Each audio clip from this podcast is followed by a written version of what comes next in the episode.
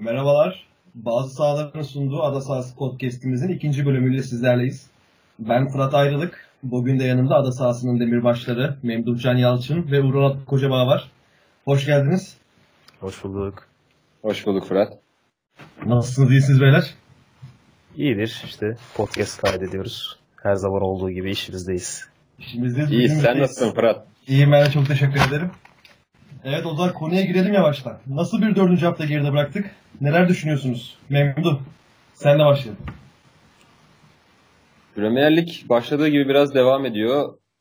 Tottenham bu hafta puan kaybı yaşadı. Zirvede 4 takım 4'te 4 yaptı. Liverpool, Chelsea, Watford'a ya pardon 3 takım. Ve puansız bir West Ham var ligin dibinde. Ligin genel görünümü bu yönde ama bakalım gelecek haftalar bize neler getirecek. Merakla bekliyoruz. Onat senin yorumların? Ya ben de aynı şekilde biraz beklentilerimi karşılayan bir hafta oldu. Yine futbola doydum diyebilirim. Ee, keyif aldığım maçlar oldu. Tadımı kaçıran maçlar oldu ama işte Premier Lig böyle. Premier Lig böyle. West Ham'ı üzülüyoruz. Pellegrini için ağıtlar yakıyoruz buralarda ne, ne zaman toparlanacaklar? Hiç belli değil bu gidişle. Topla dört takımın. Ligin şu ana kadarki en büyük sürprizi de bence bu 4 hafta süreçte West Ham'ın bu vasat performansı. Yani bazıları bekliyordu böyle bir performans. Ben beklemiyordum açıkçası. Geçen Beklemeyen hafta taraftaydım. Memduh Can'ın dediği gibi kendisi bekliyormuş. Aynen. Ee, ama Ben de buyurmayın. ben bu kadar kötü beklemiyordum yani 4 haftada 0 puan beklemiyordum şimdi. O da bir gerçek yani. Bu hafta da 90 artıda yedikleri golle yenildiler sanırım. Öne geçip değil mi? Yanlış hatırlamıyorum. Evet evet öyle olmuştu. Evet. Bu haftada. Takip Öyle edemedim maçı ama yine de e, hem de içerideydi sanırım maç. Ya gene de geçen seneki Palas'ın hali de belli. Geçen seneki Palas'ın daha sonra yaptığı gibi çıkışı bu sene West Ham'ın da yapmayacağının bir garantisi yok. Yok Yani ne ama olursa şimdi olsun iyi bir takım. geçen iyi bir sene işte var. o süreçte Zaha yoktu. İşte Zaha geldikten sonra Yani öyle de- çıktığı yer belli. Şimdi West Ham'da eksik de bakınca yok. Ee, bence West Ham'ın biraz bu Takım uyumu stadyum- eksikliği. şu Bence. Takım olma ve iki senedir yeni stadyuma hiçbir şekilde alışamadı West Ham. Yani o Premier Lig atmosferinden uzak o yeni olimpiyat stadı yani olimpik stat yaptılar ve hiçbir şekilde alamıyor seyirci maça West Ham. Hiçbir Çok şekilde o seyirci yani. desteğini e, arkasında hissedemiyor. Güzel de bir kompleks ama yani yayın yayında izlerken bile İngiltere Premier Lig maçı izle, izlemiyormuşsunuz gibi hissediyorsunuz. O yüzden e, ben buna bağlıyorum biraz da iki senedir e, yaşattıkları hayal kırıklığını. Yani bu O- denli atmosfere bağlı bir takım, bir taraftar, bir oluşum. Grizzly Toligans'tan biliriz durumları. Öyle futbol atmosferini pek iyi yaşayamadıkları bir stadın uğursuzluğunu yaşıyorlar. Gerçekten bunu diyebiliriz. Güzel yaklaşım ona. Sen ne diyordun Memduh? Bazı takımlar yaşar bunu. O Bowling Ground'daki o aynı dediğin şekilde Türk Türkiye'de çok sevilmiştir o film o Green. Street Hooligans Aynen filmi. öyle. O Bowling Ground'daki o hava, o baloncuklar o falan maçın girişinde bu eski İngiliz bu daracık hani stat çok yakın. Bu Highbury'de de vardı bu. Hala bazı statlarda var. O havayı sanki aynen yakalayamadı. Bir de West Ham için bunu Biliş'le başladıkları sezonda da bekliyorlardı. O sene inanılmaz sürpriz yapmışlardı. Bütün büyükleri yenmişlerdi. Aynen abi. O sene de küme düşme adayı olarak gösterilmişti hatta. Yayıncı kuruluş, İngiltere'deki yayıncı kuruluş e, yorumculara sorduğunda herkes West Ham'ın o sene gideceğini düşünüyordu ama o, sene inanılmaz bir top oynadılar. Bu sene de böyle 0 puan 4 maç zor yani işleri. Biraz orta sahada güçlenmeleri gerekiyor herhalde. Belki Noble'la Wilshere birlikte olmuyor. Farklı bir ikili deneyip farklı bir sonuç almayı deneyebilirler. Tabii Pellegrini Kurt Hoca bunun üstesinden gelir umarım. West Ham herkes sever. Ben pek sevmeyeni görmedim deyip yavaştan Big Six'e geçiş yapalım. Tabii canım West Ham Frank Lampard'ları falan çıkarmıştır Evet. ya bu lige. Joe Cole'ları, Frank Joe Lampard'ları. Cole. Tabii o 90'ların sonunda Aynen. o 2000'lerin başında ki West Ham jenerasyonu bir İtalyan vardı. Dikan neydi? Di Canio, Canio. Paolo Di Canio. Canio. Irkçı herif ama acayip topçuydu yani. Neyse O yavaştan zaman geçelim o lider, zaman. lider Liverpool. Kayıpsız devam ediyor. King Power'da Leicester City'de 2-1'lik skorla mağlup ettiler. Çok benim açımdan çok da izlenesi, seyir zevki yüksek bir maç olmadı. Bilmiyorum siz ne düşünüyorsunuz? İki takım da çok muazzam oyunlar oynayamadı. Leicester City her istatistikte üstün Liverpool'dan şuttur, pastır, e, girilen pozisyonlar çok yakın. Yani Claude Puel'in etkisi iyi anlamda devam ediyor takıma. Onat o zaman seninle başlayalım. Yorumları nelerdir? Liverpool, pardon Leicester City Liverpool maçı hakkında. Ee, Liverpool Leicester maçının ilk yarısı aslında bize vaat ettiklerini biraz sunar gibiydi. Ee, Liverpool bayağı domine domine ederek başladı oyunu ilk yarım saatte. Ee, Salah, Firmino, Mane yine etkiliydi. Erken de Evet. gol buldular. Erken de gol bulur. Hatta ikinci yarıdaki oyundan düşüşün sebebini ben bunu bağlıyorum biraz da. Yani Liverpool'un karakteristiğinden ayrı bir şekilde e, iki golü bulduktan sonra biraz yaslandılar geriye. Buna e, Leicester'ın da topa sahip olma içgüdüsü e, sebep olmuş olabilir tabii. Bir de Keita e, bench'teydi bu, bu hafta.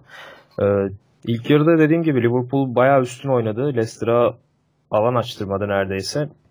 Ama ikinci yarıda tam tersi bir senaryo vardı. Yani özellikle 45 ile 70 arasında e, 60'ta bu golü buldu sanırım. Yani Leicester. 63. dakikada. 63'te golü buldular. E, son 60 golü. Yanaçu çevirdi. Gezel attı. Gezel attı. Gezel. Gezel'in golüne kadarki süreçte inanılmaz bir Leicester dominasyonu vardı. Özellikle Iheanacho'nun girdiği dakikadan sonra e, inanılmaz bir pres. Yani golde zaten Iheanacho'nun Alisson'a yaptığı baskı sonucunda buldular. Alisson'a da dayanacağız. E, yani 75 milyona geldi. 3 haftadır inanılmaz işler yaptı ayağıyla. E, seyircilerini heyecanlandırdı.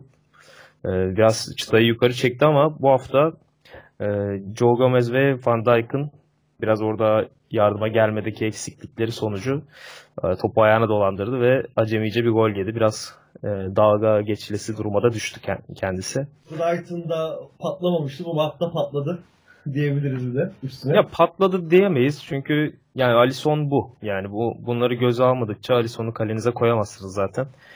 E, o yüzden ben bekliyordum bir yerde. Oldu Klopp'un belki de açıklamaları zaten o yöndeydi.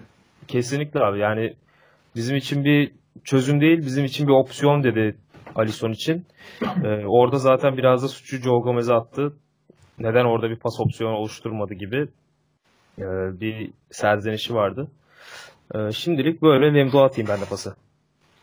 Memduh'a sen pas atmadan önce ben Memduh'a bir soruyla gelmek istiyorum.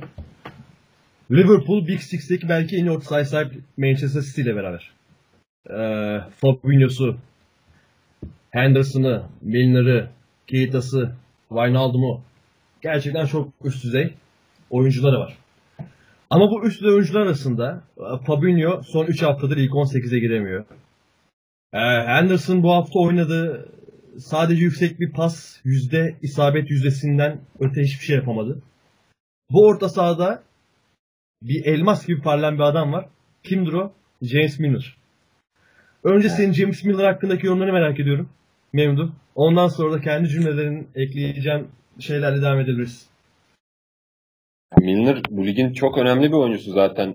Hep Newcastle'dan Aston Villa'ya giderken, Aston Villa'dan City'ye giderken teknik direktörleri Milner'ı satıldığı için istifa etti yani. Böyle bir oyuncuydu gençken. Şu anda tecrübeli ve oyunu çok iyi yönetiyor. Liverpool adına çok büyük bir kazanç. Galiba bonservisiz kadroya katlar onu da City'den sözleşmesi bitmişti herhalde. Bonservisiz kattılar. Hatta öyle bir şöyle bir durum olmuştu. Bayağı sosyal medyada espri konusu. Pogba ile aynı sene geldiler. Pogba United'da aynı sene gitti. Milner'ın Liverpool'a imza attı aynı sene. Pogba biliyorsunuz 100 milyon küsür. Milner bedava. Pogba 6 maç 0 gol 0 asist. İşte Milner 3 gol 3 2 asist falan diye sürekli Pogba ile dalga geçiriyoruz o aralar. Ama Milner Liverpool'da- better than Pogba tarzı. Devam et abi. Milner'a da Liverpool Milner'a gelir gelmez 7 numarayı ve kaptanlığı verdi ki Liverpool tarihinin belki en önemli numarası 7 numaradır. Ee, o da çok bu rolü kabul etti ve takımda şu anda da işte orta sahada tecrübesiyle yani gerektiğinde sol bek bile oynadı bu adam. Takıma her şeyini veriyor. Çok Liverpool'un formunda paslarıyla doğru pozisyon almasıyla çok önemli katkılar veriyor. Yani muhtemelen Fabinho bir şekilde bu kadroya girecek. Daha önce geçen hafta da konuştuk bunu. O zaman da Henderson büyük ihtimalle kesik yiyecek bence. Klopp zaten milli takım arasından sonraya bir göz kırptı Fabinho için. O ana Aynen. kadar da Aynen, muhtemelen böyle bu üçüyle veya e, Henderson dışarıda kalıp e, Keita'yla yine devam edecekler bence. Evet. Bu, Abi bu, bu hafta bir de Wijnaldum başladı. E, Keita'yı yedek bıraktılar. E, herhalde Ya aslında Henderson Kate yerine başladı. Wijnaldum zaten her maç ilk 11 oynuyor. ya Milner, Henderson, Wijnaldum. Şimdi Fabinho ve Keita'nın geleceğini düşünürsek bu acayip bir derinlik var ya orada. Bir de Şakiri de var. İnanılmaz. İnanılmaz bir orta sahaları var işte. Şakir'i de düşündüğümüzde e, seviye acayip bir yerlere çıkıyor yani. Ee, ilk 3 hafta sürekli aynı ilk 11 ile oynamıştı ee, Liverpool. Ee, işte bildiğimiz ileri üçlüsü aynı. Arkada Joey Gomez defans attı. Orta sahasında da Milner'lı, Keita'lı ve Wijnaldum'un orta sahası. Bu hafta ilk defa değişikliğe gitti Liverpool. Hatta maçtan önce de- deniyordu ilk 11 ile açıklamadan önce. Acaba bu hafta da mı aynı 11 ile çıkacak tarzı. Diğer oyuncu Wijnaldum. Onat da demin dedi. İleri her çıktığında etkili olabilen bir oyuncu ya. Öyle bir ileri koşusu, o fiziki kapasitesi ve yetenekli ayakları iyi de pas tehdidiyle her ileri girip o ceza sahası bölgesine yaklaştığında inanılmaz etkili olabiliyor. Liverpool'u öne taşıyan en önemli isimlerden biri bence. Abi geçen hafta dedik Wijnaldum'u kesen şampiyonluğu satar gibi bir söz çıkmıştı ağzımdan. Hala da arkasındayız. Wijnaldum takımın görünmeyen silahıdır. O zaman bir Leicester'a geçelim. Leicester'da Va- Vardy sakatlığı sebebiyle forma giyemedi. Memduh nasıl buldun Leicester'ı? Leicester bu hafta biraz daha sanki e, e, kontra atak için çıkmış gibiydi. Yani Wardy yok. Gray oynadı Forvet'te. Gray de aslında daha alışık olduğu yer sol kanat. Oynamak istediği yer sol kanat. Biraz da onunla başladılar ama bu planda çabuk bozuldu. Liverpool golü çabuk buldu. Biraz bocaladılar aslında ilk yarı. Etkisiz de kaldılar. İkinci yarıya iyi başlayıp skoru da buldular. Golü de buldular ama e, gerekli 2-2 getirecek oyunu oynayamadılar. Devamını getiremediler. Bu siz biraz geçen hafta da konuşmuştuk. Yani bu Leicester'ın da büyük oyuncusu Ward yani artık bunu da kabul etmek gerekiyor. Yıllardır takımda oynuyor ve biraz onun ayağına bakıyorlar. Yani hücumda onun ayağını aradılar. Ama e, bence İlhan'a şöyle çıksaydı belki biraz daha etkili olabilirlerdi Forvet'te. En baştan İlhan'a şöyle başlaysalardı e, Leicester için daha iyi olabilirdi, daha verimli olabilirdi. Bir de bir önceki e, Manchester United maçında Pereira önde başlamıştı. Onu da beke çekti. Bir taktik değişiklik de orada gitti ama Leicester bu sefer olmadı onlar için. Kaybettiler. Bakacağız. Seyretmeye devam edeceğiz. Keyifli bir takım Leicester. Ben seviyorum Leicester'ı yani. Keyifli Genel bir olarak. takım gerçekten. Ee, Onat, Mendy, Endi de orta sahası hakkında ne düşünüyorsun? Adrian Silva ilk haftadan sonra acayip bir kesik yedi. Mendy, Endidi gibi daha çok fiziksel kapasitesi yüksek ee, oyuncularla oynamayı tercih ediyor Claude Puel. Ee, Mendy'yi monte etti Adrian Silva'nın yerine ama buna rağmen hala pas kalitesi takımın iyi seviyelerde. Liverpool karşısında topla daha çok oynayan, daha çok pas yapan bir performans ortaya koydular. Ne düşünüyorsun Leicester orta sahası hakkında? Zaten bu hafta e, bu orta sahayla çıkmaktan başka şansı yoktu Puel'in. Ya Çünkü Liverpool temposuna erişmesi için abi Adrian Silva ile falan başlaması intihar gibi olurdu. E, Ndidi, Mendy ikilisi bi- biraz e, karşılık verebildi Liverpool'un temposuna. Özellikle Iheanacho ile başlasaydı ilk yarıda e, Kimin yerine? yani Gray'in yerine başlayabilirdi Iheanacho forvette. Aha. Ya en azından bu kadar e, bükülmezlerdi ilk yarıda diye düşünüyorum. Yani çünkü tempoyu yine arttırdı Liverpool ilk yarıda ve büktü yani bildiğin demiri büker gibi Le- Leicester'ı ortadan ikiye büktü. Ee, skoru da aldılar bir şekilde. Orta sahada da Madison önünde Vardy varken inanılmaz işler yapabilir diye düşünüyorum. Yani e, Abi skor- acayip skor- yaratıcı bir oyun çocuk ya. skor yükünü çekemiyor şu an e, Leicester hücum attı. Hiçbir şekilde. Yani şimdi Gezzal attı. Gezzal e, ne kadar bu yükü kaldırabilecek. Şimdi Vardy'yi yani rüyalarında görüyordur diye düşünüyorum Poli. Aynen öyle. Madison'dan biraz daha konuşmak istiyorum ben. İki ayağıyla da o kadar iyi ki. Abi Bir- tam onu soracaktım. Sağlak mı bu adam Aynen. solak mı diyecek. sağ ayaklı aslında. Ama bir sağla solla çekip tutup vurduğu bir şut var. Şut pek iyi vuramadı ama solla vurdu. İki ayağı da o kadar iyi. Acayip yaratıcı.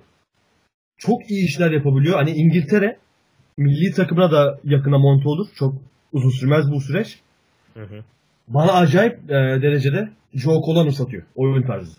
Yani Olabilir Joe. Cole'daki hype şu an bende Madison hakkında var. Joe Cole hakkında ben o zaman küçüktüm. Ama gene çok seven Joe Cole'u. Madison'da bir o kadar sevmeye başlıyorum yakın zamanda bu gidişle. Ee, Joe Cole benim MSN profil fotoğrafımda zamanında. En, en sevdiğim futbolculardan biriydi zaten yakışıklı bir abimiz. Biraz James Madison'ı da sol kanada doğru monte edebilirsek Aynen Evet. öyle. bir Joe Cole Hmm. cosplay olabilir ya. Gole geçelim. Golde Sadio Mane attı ilk golü. Andrew Robertson müthiş formda. Yıka, yıka döve yıka döve gitti oradan. İki adamı geçti. İkinci adam biraz döverek geçti. Mane'ye çıkardı. Mane de çok güzel bir kontrol ardından güzel bir şekilde bitirici vuruş yaptı. Bu Andrew Robertson'ın oynadığı oyunun bu sene tam anlamıyla bir e, tanımı yok. Kilit pasları çok fazla. Driplingleri çok fazla. Savunma yönü çok fazla. Her şeyi yapıyor. An, inanılmaz bir seviye atlatıyor takıma. Hiç hiç onlar yetmiyormuş gibi oyunu genişletiyor, oyunu daraltıyor, orta saha pas oyununa da katılıyor. Zaten Liverpool'un heat map'inde çoğunluk sol taraf daha kırmızıya yakın. Bu da hep Andy Robertson'ın ve o, o, o bölgede oynayan e, Milner'ın getirdiği bir durum. Ben biraz da onu şeye bağlıyorum abi ya. Bu Salah'ın bu seneki biraz e, performans kaybına bağlıyorum. Çünkü sağdan üretemiyorlar. Üretemiyorlar çünkü onun bir diğer bir nedeni de ben cidden notlarımda da yazdım şunu. Salah stresli gibi görünüyor bana. Mesela bir transition hücumda bir kontraya çıkıyor. Salah top sürüyor. E, Begay'ın sanırım. Bir sağından geçiyor. Mane'yi mi bıraksam, şut mu vursam diye karar veremiyor. Saçma sapan bir pas çıkartıyor ikinci yarıda.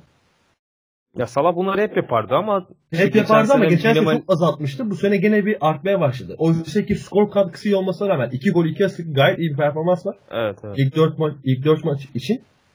Bilmiyorum bu sene Salah'ın üstünde çok fazla dikkat var diye de böyle gene iyi olmasına rağmen geçen sene oluşturduğu performansının yanına yaklaşamamış da olabilir. Veya Liverpool'un oyun planı daha mı çok sola kaydığı için de Salah beklenen etkiyi gösteremiyor olabilir. Bunu bilmiyorum. Ne düşünüyorsunuz? Ee, Ben şey diye düşünüyorum yani ilk 3 hafta Keita'nın da gelmesi Keita biraz sol iç gibi oynadığı için e, orada Keita, Robertson, Mane e, inanılmaz bir seviyeye çıkardılar o kanadı. Zaten dediğin gibi heat map'i sol kanadı Liverpool'un e, kıpkırmızı.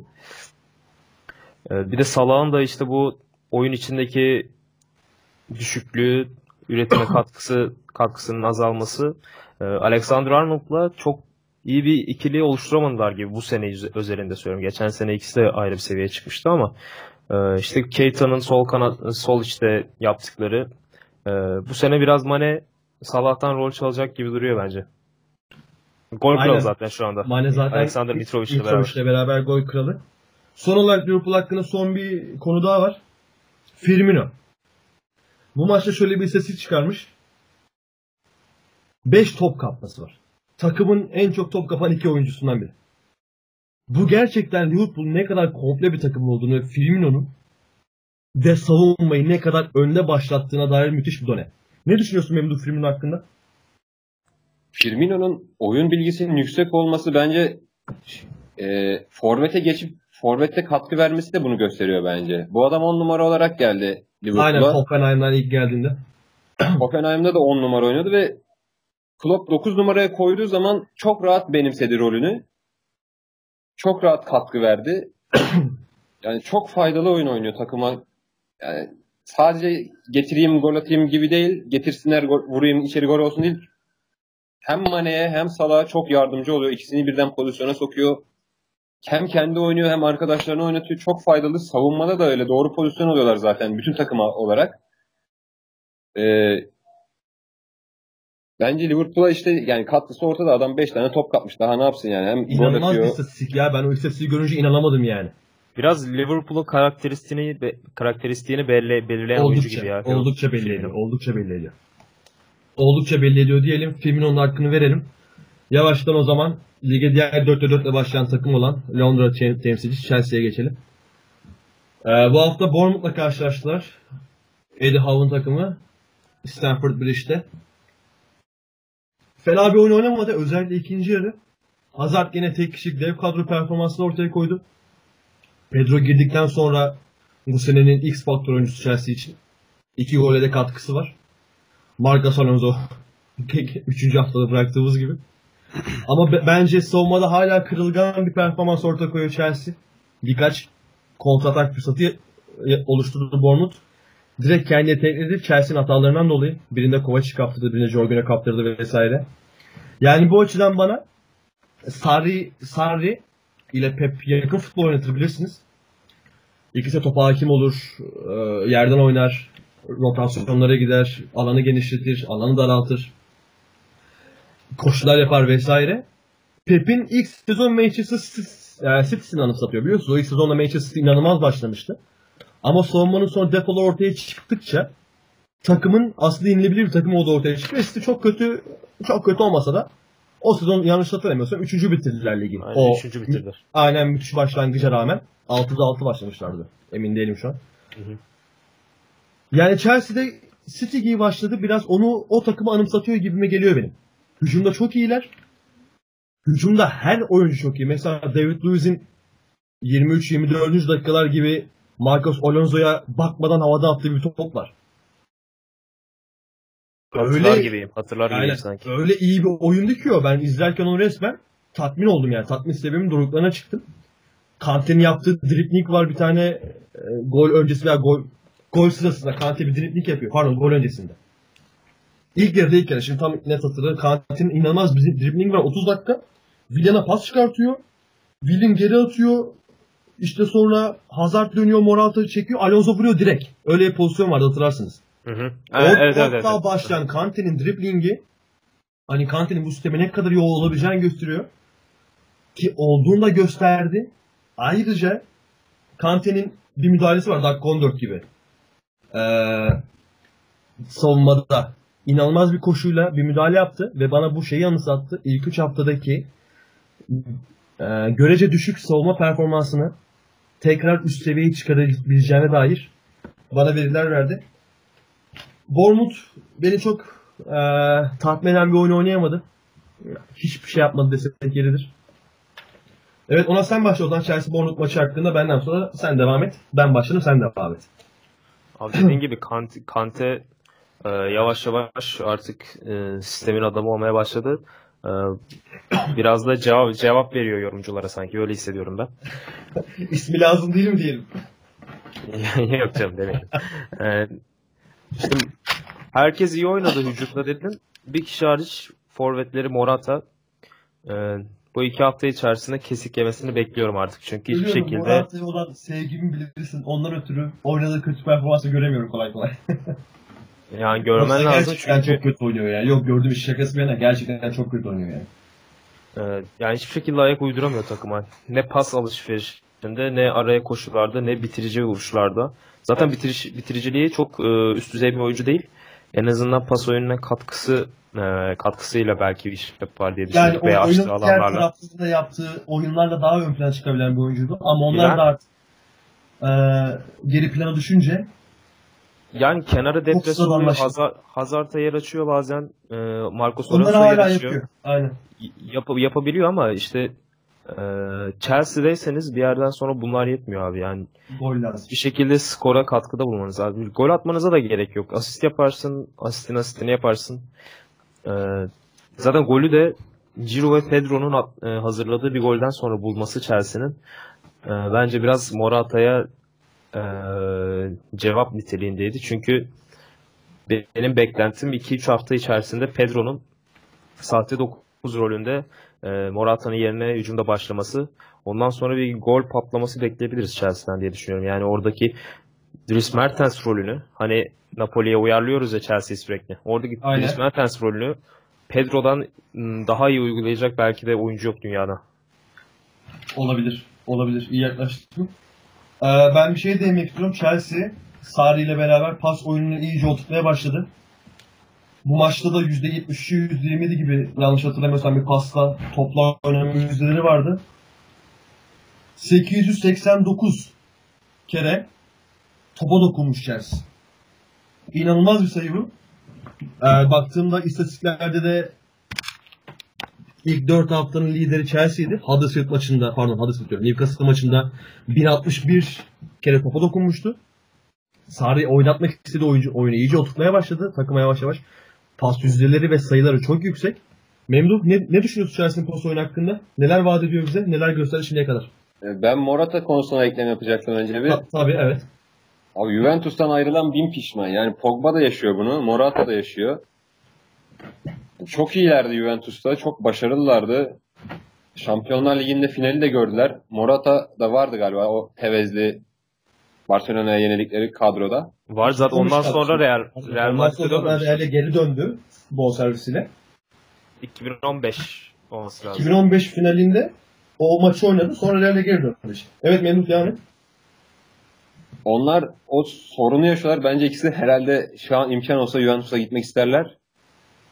Yani Ronaldo da orada hazır. Artık yani Şampiyonlar Ligi bir anda ellerinde gibi.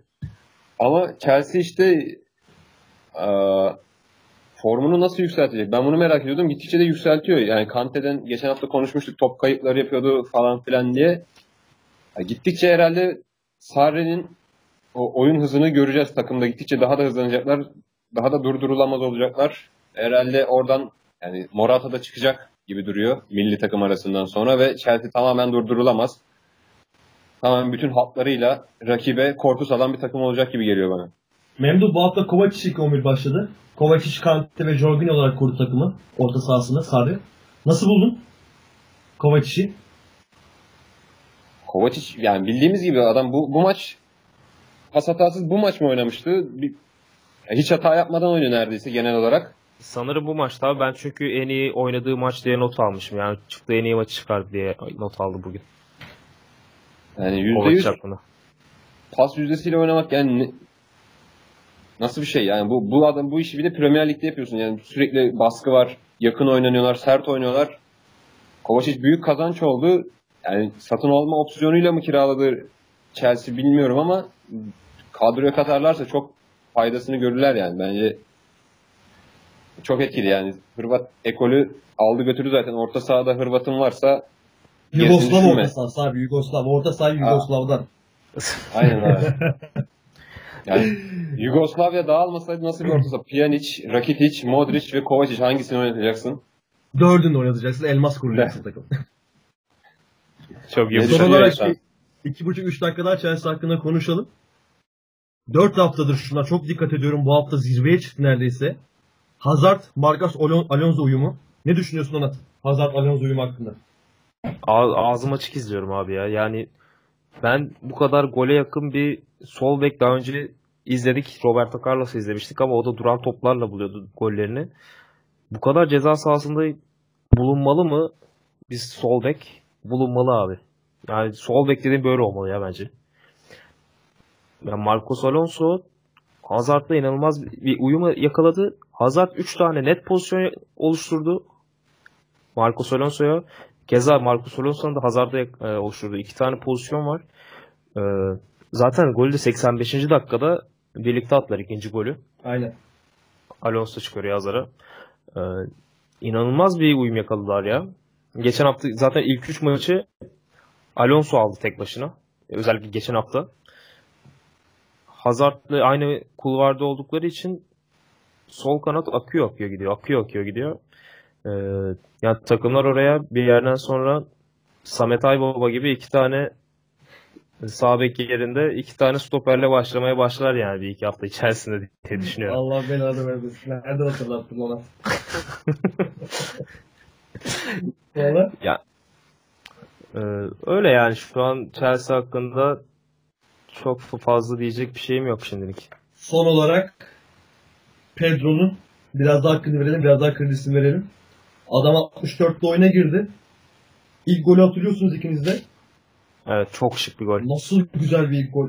Daha ilk gelişimine itibaren oradan işte Alonso Forginho verdi, Jorginho gitti. Hazard attı. Hazard verdiği şeye Jüri ve Jüri Pedro Pedro vurdu, çekti vurdu. İnanılmaz etkilendim golden. Memduh Pedro'ya biraz kredi ver bakalım. Öv Pedro. Yani ben Pedro'yu geçen hafta de- demiştim burada yani Morata iyi bir forvet ama Sarri'ye çok uymuyor. Pedro'yu kullanabilir orada diye. Ve bu hızlı pas oyunu zaten Pedro'nun alışkın olduğu Barcelona'da Barcelona'dan yıllarca oynadı ve çok da iyi oynadığı bir oyuncu yani, yani. çok çok verimliydi. O zaman kimse Pedro'yu beğenmiyordu sol kanatta. Hep yerine bir transfer işte yani David Villa, Messi, Pedro Pedro biraz orada herkesin gözüne kestirdiği Çok underrated kalmıştı ya Barcelona'da. Evet orada biraz hakkını yediler ama yani, yani bu sene hakikaten o Mertens rolünü alacak gibi duruyor ve alırsa ne yapacak? Mertens ilk sezonda 30 gol atmıştı galiba. Pedro da hı. onu yapabilir mi? Pedro da onu yapabilecek bir oyuncu ve göreceğiz yani. Hakkını yedik Pedro'nun ama artık şimdi biraz ha- ha- hak ettiğini alacak sanki bu sezon Pedro. Özellikle Sarri ile. Evet. Bana o da öyle zaman- geliyor yavaştan. Bir de şey diyeceğim bu Ekle artık abi. herhalde herhalde Sarri orta üçlüsünü belirledi yani. Ross Barkley'i Yok ya Ee, Rosberg zaten olacağı belliydi oraya. yani bir ke- ilk iki hafta Evet. başlattı ama e, Yeterli Jorginho pas kalitesi yok abi adamın. yok işte temposuyla gole daha yakın bir oyuncu. Temposu daha iyi bir oyuncu. Ama yeterli pas kalitesi yok. hamle oyuncusu Var. olarak e, City maçlarında kullanılabilir ama rakip öyle evet. bir Ox, Ox rolü verilebilir yani geçen sene kulübün yaptığı gibi. Kesinlikle iyi söyledin. Çok iyi. Şimdi Jorginho, Kovacic, Kante, e, önlerinde Willian, Hazard, Pedro gibi bir hücum hattıyla çıkacak gibi duruyor bence maçlar artık bu saatten sonra. Çünkü iki haftadır bunu kurguluyor. Willian'ı çıkardı, Pedro'yu soktu bu hafta gerçi ama e, Willian'dan da o kadar kolay vazgeçeceğini sanmıyorum. O zaman değil. Yani Barkley'e bir ekleme şey yoksa ekle abi.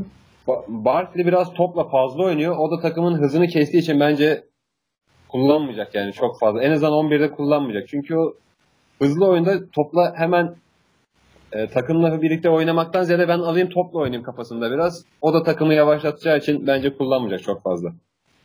Haklısın. City'ye geçelim mi? Geçelim. Geçelim abi. City Etihad'da Newcastle 2-1 mağlup etti. City bildiğimiz gibi bu hafta iki forvet çıktılar. Gene iyi oynadılar. Gabriel Jesus Agüero ikilisini ben inanılmaz beğendim. Özellikle Jesus'ın ilk yarı yaptıklarını. Agüero pas oyununa çok fazla katkıda bulundu. Genelde Agüero e, City'nin oynadığı oyunu biraz uyum sağlayamamakla, amiyane tabirle baltalamakla nitelendirilen bir oyuncu. E, Newcastle çok kötü oynadı bence. İlk 4 haftanın en kötü performansını gösterdi kendi adına. Yani 0.55 gibi XG'si var. Expected goal oranı 0.55'ten gene bir gol çıkardılar. DeAndre Yedlin'le. 0.55 miyim? O golün e, gol olma ihtimali 0.55 miymiş ya? O golün değil. Bayağı Toplam Newcastle United'ın o gol maç içinde 0.55. O gol o gol dahil olmuyor mu? Gole de dahil oluyor 0.55 diye biliyorum ama. O gol dağılıyor. Şu an understat'teyim valla onu, onun yalancısıyım. Ya Belki- bayağı düşük geldi Ya- de o gol. Çünkü boş Gol, gol yaptı. gol boş kale attığı için düşünüyorsun da belki gelişme açısından da olabilir. Ronaldo'nun olabilir. attığı pas acayip Aynen. çünkü. Rondon çok iyi pas attı. Mesela oradan o pasın atılma olasılığı tarzı. Öyle Olabilir. bir şey de olabilir. Tabii Evet. bunlar net doğru istatistikleri vermiyorum ee, şu an. Aha. Başka bir sitede de 0.60-0.70'e çıkabilir. Bilemiyorum tabii. Hı hı. Öyle olunca City geçen haftaki Watford beraberlerinden sonra galip gelmesini bildi. Benim City'de dikkat ettiklerim gene her zamanki olan şeyler. 15 tane kilit pas denemesi var abi takımda. 6 dakikada bir kilit pas deniyor. Böyle bir şey var mı ya? 15 tane başarılı kilit pası var. Pardon denemesi değil. 15 tane başarılı kilit pası var. 957 kere topa dokunmuş. Takım. Mahrez acayip bir oynadı. Mahrez en iyi oyunu oynadı ya bence. Mahrez geldiğinden beri en iyi oynadı, en iyi oyununu oynadı. Sterling elit klas oldu diyebilirim ben artık. Hani top klastı bu adam. Liverpool'da overrated'tı. City'de top klasa erişi şu an elit. Ben öyle nitelendiriyorum Sterling'i kendi adıma. E, defansta daha geride Laporte Stones ikilisi e, futbol tarihine geçebilecek bir tandem ikilisi performansı gösterecek bence. Çünkü ikisinin ayakları çok iyi, ikisinin fiziksel kapasiteleri çok iyi. İkisinin defansif özellikleri mükemmel. Birbirlerini çok daha iyi tanım, e, tamamlıyorlar. Zamanla daha iyi tamamlayacaklar zaten. Öyle olunca da De Bruyne yokluğunu da hissetmiyorlar kolay kolay. Ve böylelikle hala daha şampiyonun en büyük adayları bence. Onat sen başla City hakkında. City Newcastle maçı hakkında.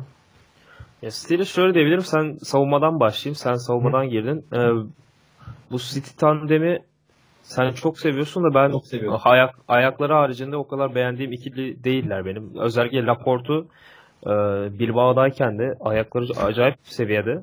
Yani zaten Avrupa'nın en iyi uzun pas atan stoperiydi sanırım. Gel gelirken. Ee, savunma melekeleri çok üst düzey bir oyuncu olarak görmüyorum Laporte'u. Stones da geldiğinin üstüne bayağı koydu. Ee, zaten çok 50 milyon pound'a mı öyle bir me- Tam meblağaya gelmişti. o civar bir şeye gelmişti. abi. Hı hı.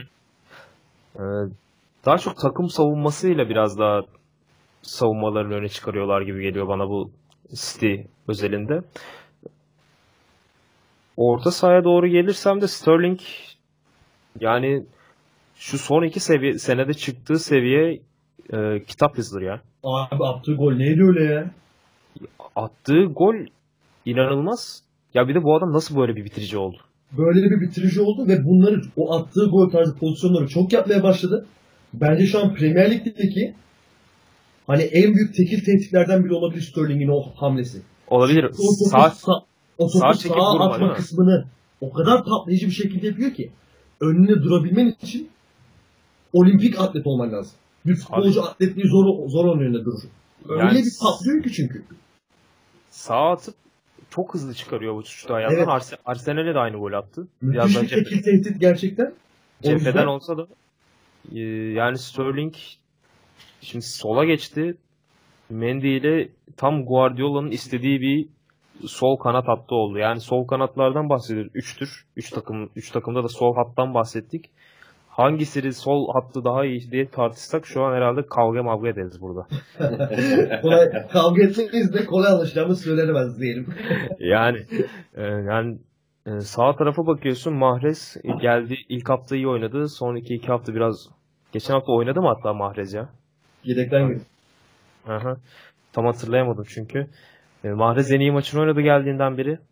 E, benim hep soru işareti vardı kafamda. Mahrez acaba pas oyununa e, bu biraz daha sabırlı oyuna e, ayak uydurabilecek mi? Çünkü Leicester'da tam tersi bir futbol oynuyordu. Yani anti Pep Guardiola futbol oynanırken e, bir anda geldi e, City'nin sağ kanadına yerleşti.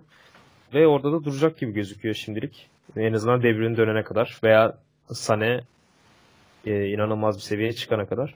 Ve il- işin ilginç olanı çift forvetle başlamaları. Yani bu sezon sanırım üçüncü mü oluyor? De Bruyne gittiğinden beri iki oldu galiba. Kim oldu? Galiba Yani- iki oldu. Ve yani hiç Guardiola takımlarında görmediğimiz bir şey. Çift forvet. Gerçi geçen sene e, görüyorduk böyle skoru alamadıklarında Jesus veya Agüero'yu çiftliyordu birbirleriyle. E, inanılmaz bir uyum var Agüero ile Jesus hakkında. Agüero da yani sanki şarap gibi abi hala üstüne koyuyor bir şeylerin ya. Hala bir şeyler öğreniyor bu sene. E, Independiente'ye gidecek diye bekliyorduk. Şimdi geldi. e, belki de gol kralı olacak. Öyle bir çekiyor, ara pasları atıyor, ortalar kesiyor, şut vuruyor. Yani sanki hiç yaşlanmamış gibi.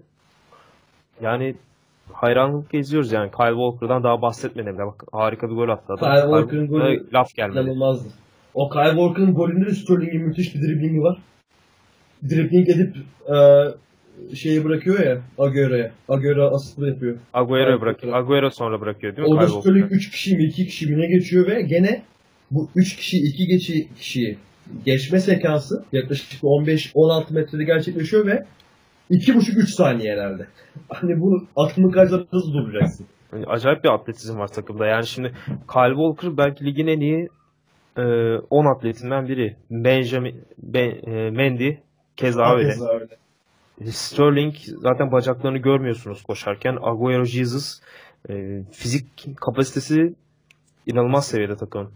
Neyse Yani- ben Emduh'tan çok da fazla rol çalmayayım. son olarak bu takımın en atleti olarak gözükmeyen oyuncusu Fernandinho bile standart üstü bir atlet. Evet. evet. Ya, sporda fizik çok fark ediyor. Onun en iyi örneklenen biri Manchester City. Memduh sen neler demek istiyorsun City Newcastle maçı hakkında?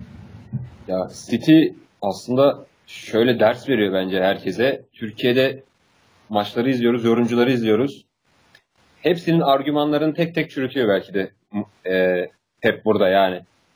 sadece bir yarım savunmacı var orta sahada Fernandinho'yla. Önlerinde Mahrez, Silva, Sterling, yani Gabriel, Agüero yani daha ne olsun yani. Yani Daha ne olsun? Topal Joseph, Topal Joseph olsun abi. İki Yani- defansif. Daha bunların yanına Walker'la Mendy de çıkıyor. Yani bu takım tamamıyla 8-9 kişi ceza alanına girebilecek bir takım. Yani bunları gördükten sonra o argümanların aslında boş olduğunu, bu fut- bu futbolun farklı da böyle de oynanabileceğini gösteriyor. Tabii burada çok büyük kaliteli oyuncular var ama yine de bu mantalite aslında bu yani çok daha e, büyük paralar harcayıp yani United da aynı parayı harcıyor aşağı yukarı City ile ve oynadığı oyun yani oradaki mantaliteyle buradaki mantaliteyi karşılaştırdığımızda Guardiola'nın yani ne kadar yenilikçi bir adam olduğunu buradan anlayabiliyoruz. Yani Sterling yani topu kalenin içine kadar sokup gol atma yani vuruş yeteneği o kadar zayıfken şu an alıyor sağdan soldan iki taraftan şut atıp gol golle buluşuyor. Onun dışında e, yine Agüero ile bir dönem sorunlar yaşadı ama Agüero da öyle bir oyuncu ki yani hiçbir şekilde dışarıda kalamadı ve yani o da kadronun içine girdi. Yani City'yi öv, öv bitiremeyiz herhalde. Sabaha kadar City'yi överiz burada. Adamlar 3 kişi geride bekleyip belki ya da sadece 2 kişi geride bekleyip bütün takım hücum ediyor ve bütün maçı karşı tek tek sahada oynayabiliyorlar, bitirebiliyorlar böyle. Sa- Yani bu, bu kadar yani ben de bu kadar övebildim yani City'yi yani. Ama bir yerden sonra da sıkıyor yani. City'yi konuşmak bir yerden sonra sıkıcı hale geliyor. Yani her hafta aynı şeyleri anlattığımız için. Evet. Yani mesela geçen Ya hafta biraz de farklı konuştuk. şu konuda zor. Her maçtan bir şeyler çıkarmaya çalışıyoruz şimdi biz futbol yorumcuları olarak. Yani abi işte bizim işimiz de zor. Bizim işimiz de zor diyelim. Ve Watford Tottenham'a geçelim. Abi Lig- şöyle e, Newcastle hakkında e, şeyden bahsedelim. Hemen alalım yine kısa. Süremizi Kısa. çok da zorlamadan. Kısa alalım. E, Be- Rafa Benitez yine beşli savunmayla çıktı bir büyük takıma karşı. Ay 5-3-2 yol falan oynadılar böyle 1970'lerde hissettim kendimi ya. Ya ama yine e, yine Chelsea Chelsea maçı mıydı? E, yok. İlk hafta ilk hafta Chelsea maçı. Tottenham, Tottenham. Tottenham. Tottenham. Tottenham maçındaki gibi skoru e, tutmayı başarıyorlardı az daha. Yine bence fena da oynamadılar bu maçta. Yani savunma anlamında özellikle. Tam hücumda çok fazla e, üretim sağlayamadılar ama özellikle Yetlin iki haftadır e, bayağı üstüne koyuyor. Geçen hafta Chelsea'ye karşı bir asist yaptı. E, çok çok güzel bir orta kesmişti. Bu hafta da 70 metre depar attı abi Rondon'un asistinden önce. 70 metre depar attı. E, sağ Mendy, Mendy'ydi sanırım. Biraz hallaç pamuğuna döndü onu kovalarken. Rondon'dan bir e, bu 30 saniye bahsedeyim. E, ya ondan daha fizikli böyle topu daha iyi saklayabilen bir forvet herhalde Lukaku ile kapışacak seviyedeler yani. Sonra Troy Deeney. Troy Deeney var şimdi haksızlık etmeyelim ona da. Ama Rondon yıllardır abi Albion'dan beri e, bu top saklama oyununu acayip bir yere getirdi. Yani hadi topu saklıyorsun. Omuz omuza mücadeleni veriyorsun. Ayakta kalıyorsun. Ondan sonra bir de öyle bir pas atıyorsun ki ters ayağınla bir de sol ayağıyla.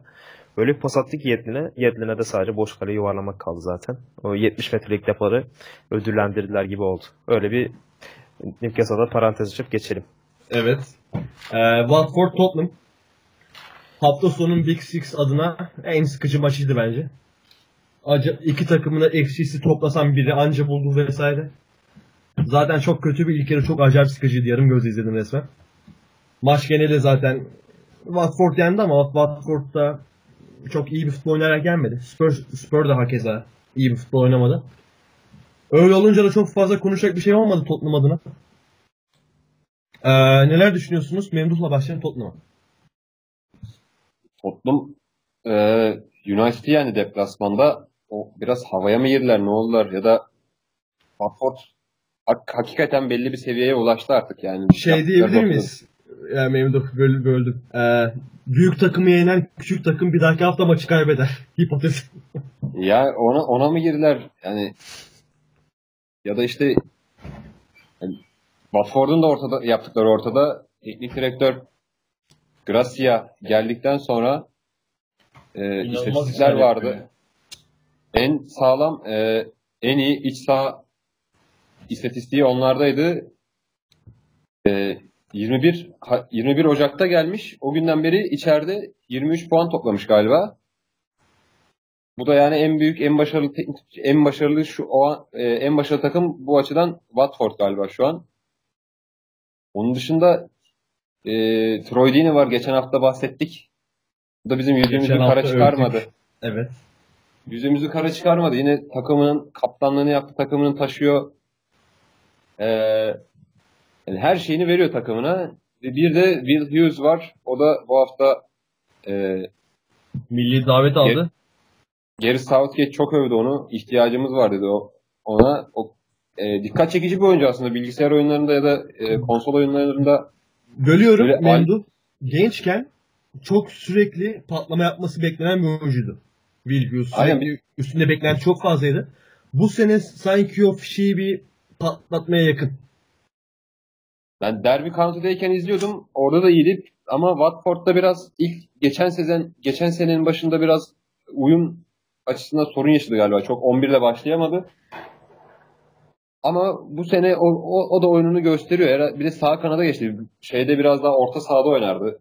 Derby County'deyken 4-3-3'ün orta sahanın üçlüsünün bir parçasıydı. Aslında Watford bu arada bölüyorum tekrar. Çok kanatlı bir oyun oynamıyor ya. Böyle düz 4-2-2-2 gibi oynuyor.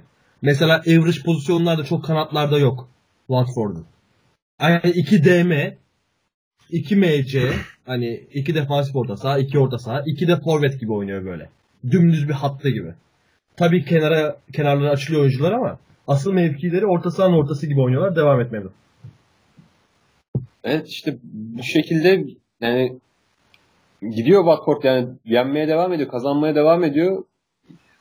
Bizi şaşırtmaya da devam ediyor. Bakalım ne olacak? Watford'u merak ediyorum. Tottenham da bu maça üçlü çıktı. Pochettino o konuda konuşacağız. Yani Aynen. bir, bir hafta dörtlü bir hafta üçlü çıkıyor. Evet. Yani ben de size sorayım o zaman moderatörlüğü ben alayım. Yani bunu Tamam. nasıl değerlendiriyorsunuz? Şimdi ilk hafta dörtlü oynadı. İkinci hafta üçlü. Üçüncü hafta dörtlü. Şimdi gene üçlü oynadı. Şimdi ben ilk olarak şöyle bir cevap verebilirim buna. Bir takımın formasyonu bu kadar oynamak iyi bir şey değil. Ben zaten bu kadar çok formasyon değişikliğine değişikliğinden pek haz etmem. Şimdi bak bu maç cidden formasyonun ötürü patlamış olabilirler. Ama bakıyoruz ilk dörtlü çıktı ilk maç Newcastle maçı. Kime karşı çıkarsın genelde? Daha çok hücumu düşünebileceğin takımlara karşı çıkarsın. Newcastle maçında cidden daha çok hücum düşünebilirsin. İkinci hafta kimle oynamıştı Spor? Bakalım hemen. Şey Fulham'da mıydı? Fulham'la aynen Fulham'la. Fulham daha çok ofensif özellikle topu topla oynamayı seven bir takım. O yüzden Fulham'a karşı üçlü çıkmak kabul edilebilir. Hücumcu bir takım yani. Hücumcu bir takım. Aynen. Kaliteli ayakları olan bir takım ayrıca. United karşısında dörtlü çıktılar. 3-0 yendiler. E, United da Tottenham'dan iyi bir takım şimdi. İyi oyn Tottenham'dan iyi oynamasalar da kadro kalitesi olarak Tottenham'dan iyi bir takım. Oraya Evet. dörtlü çıktı mesela. Niye üçlü çıktı? Üçlü çıksa yani niye üçlü çıktı diye so- so- e, sorarım. Konuşamadım. Gene çok kolay cevaplayamam. Niye dörtlü çıktı diye sorulursa United maçı üzerine gene kolay cevaplayamam. Bunu en iyi Pochettino hoca bilir. Watford maçına da gene üçlü çıktılar. Yenildiler. en sonunda patladılar yani. Bil- bilemiyorum. Ya bu oyunda e, Watford maçında e, skor ne olursa olsun ben şaşırmayacaktım. Yani oyunu gördükten sonra iki takım da hiçbir şey vaat etmedi. Yani Tottenham atıyorum 2-0'da yense Watford'da gelip 2-0 yense ben aa nasıl olmuş bu ya demem. Çünkü maç o kadar bir şey vaat etmedi ki e, özellikle Watford ilk yarıda hiçbir şey oynamadı. Çok kötü Ve maç olacağım ya. Vallahi gene hatırladım da. Watford e, ilk yarıda hiçbir şey oynamadı. Tottenham'ın yine e, Dele Alli'nin ürettiği bir iki pozisyon var. E, ondan ondan başka ikinci yarıda biraz e, skoru bulunca Tottenham Wat- Watford üstüne gelmeye başladı e, Tottenham'ın. E, ve işte Memduh'un evlat Troy Deeney'nin önderliğinde önce 1-1 yakaladılar 69'u. Sonra 2-1'de de Catwright. Catwright mı? Catcart Catwright, varmış işte. tabii. Catcart. Catwright. Catcart. Cat kart. Cat kart Aynen. öyle bir şey yani. Bu üçlü muhabbetine de sizle paralel düşünüyorum ben de. Yani e, hücum gücü biraz daha fazla olan takımların. Yani şimdi Watford e, hücum gücü aslında düştü diye konuşuyorduk sezon başında. Richarlison'u kaybedildi. Richarlison'un kaybıyla beraber. Ee, ama çiftli e, çift forvete dönünce Watford e, çift forvet oynamaya başlayınca e, yani üçlüyle cevap vermek buna en mantıklısı biraz da. Çünkü Fulham da ne kadar her ne kadar tek forvet oynasalar da e, hücum gücü e, dediğin gibi çok yüksek bir takım. Skoru bulabilen bir takım. Ki Onlara gol, karşı gol kralları da var ekleme. gol kralları var. Alexander Mitrovic. Ee, yani hücum gücü yüksek takımlara karşı Watford gibi, Fulham gibi e, takımlara karşı üçlü çıkmak mantıklı. Yani United karşısına da şöyle çıkılmamış çıkılmaması e, mantıklı. Yani United her ne kadar kalite, e, kadro kalitesi çok yüksek bir takım olsa da e, topu o kadar oynamayı seven bir takım değil. Yani biraz daha geçiş hücumlarıyla e, oyuncuların bireysel yetenekleriyle skora gitmeye çalışan bir takım. Haklısın. Böyle olunca- bir bölüyorum. O yüzden orta saha kalabalık tutmaya gerek duymamış olabilir. Dörtlü çıkıp. Daha çok de orta sahadaki kalabalıkla ihtiyaç duymayıp hani böyle daha kanatlı çıkmalı, Aynen. iki kanatlı, hızlı çıkmalı Transition'ı mahvetmeli ki zaten öyle mahvettiler Transition'ı. Aynen o yüzden savunmayı bir kişi fazlalaştırmaya gerek yoktu United'a karşı. Ya ben öyle bir yorum getiriyorum. Poşet Hoca ne diyecek bakalım bilmiyorum. O zaman Watford Tottenham maçı hakkında ekleyeceğiniz bir şey yoksa son şimdi Ben bir geldi ekleyecek bir şey. Ekle. Sonra ben ekleyeceğim. Volebas biraz formda. Yani Benim de tam o aklıma gelmişti onu ekliyorum. Yıllarca Türkiye'ye gel- gelecek mi, gelecek mi, gelecek mi dedik. Geldi gelecek. Şubat- Havaalanında gördük. Gitti. O Aynen. değilmiş. Her takıma yazdılar. Her sol bek ihtiyacı olanı. Gerçekten çok beğeniyorum ben Holebas'ı. Bugün e, bu maçta da iki asistle oynamış. E, bir de Yaş, olarak- bir şey ekleyeyim. Volebas'ın yaşı olmasa şu an 31-32 yaşında sanırım. 23-24 gibi bir yaşı olsa şu an hani bu yaz bir 40 milyon olurdu.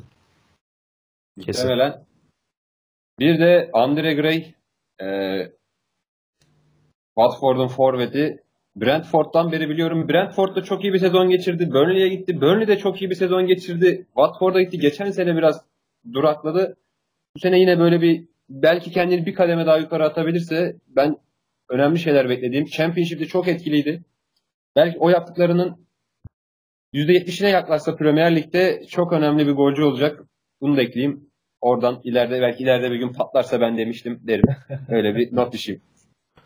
Gray kaç yaşında abi? 24 91'li. olması 27. lazım. 27 27 yaşındaymış. Biraz az söylemiş. Son olarak da eee buradan Watford'u tebrik ediyoruz. 4'te 4 ile başladılar. Diyoruz Aynen abi. ve sıradaki takımımız olan Arsenal'a geçiş yapıyoruz. Geçelim abi. Arsenal'a geçelim. geçişi Türkiye Arsenal'lar Cemiyeti Genel Sekreteri Uğur Alat Kocabay ile yapalım. Bursa eş başkanı. Bursa eş başkanı. Bu yaz seçtik. evet Onat neler düşünüyorsun Arsenal? Cardiff maçı hakkında. Arsenal yine e, kağıt üstüne bakınca 3 gollü bir galibiyet aldı. Ama nasıl aldı bu galibiyeti? Yani ligin bence tavanı en düşük takımlarından birine karşı aldı. Yani Cardiff e, benim en büyük düşme adaylarımdan biri. Şu anlık Huddersfield'la beraber. E, yani bu böyle bir kalibredeki takıma karşı bile yani bu kadar oyunu e, kendine çeviremiyorsan deplasmanda olsan bile ya oturup biraz düşünmen lazım abi. Ben neden hala şakayı oynatıyorum diye düşünmen lazım. Ben neden Torreira'yı oynatmıyorum diye düşünmen lazım. Ben neden Mesut'u biraz daha serbest bir role e, büründürmüyorum diye düşünmen lazım bence. Cevabını vereyim mi? Ver abi. Pussy S Beach. Emery. Korkak. Net korkak abi. Acayip korkak. Devam edelim. Yani ben bunları düşünmüyorsam, ya düşünüyorsam Emery benden 10 kat daha fazladır düşünüyordur diye düşünüyorum. Yani herhalde antrenmanda deniyor ki olmuyor. Çünkü iki senedir biz bu dertten muzdaribiz yani şaka derdinden. Neyse biraz daha oyuna geçeyim. Arsenal aslında çok da fena bir oyun e, oynamadı.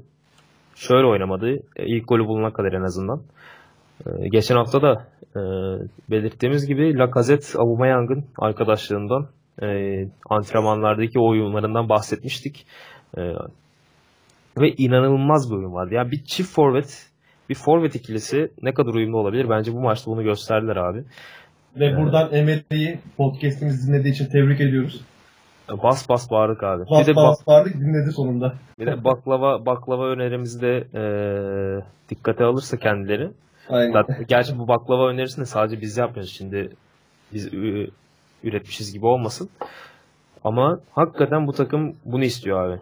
Yani Torreira'yı Regista'da istiyor. Yanında Günduzi'yi istiyor. Yanında Ramsey istiyor. Önde Mkhitaryan ve Nestu istiyor. Ramsey çok iyi oynamadı mı ona? Ramsey'e birazdan geleceğim. Orada yıldızladım çünkü Ramsey'deki notlarımda.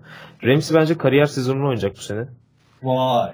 O kadar özgüvenli oynuyor ki ya ben Ramsey'i uzun zamandır uzun zamandır böyle görmemiştim abi. Ee, geçen hafta da söyledim.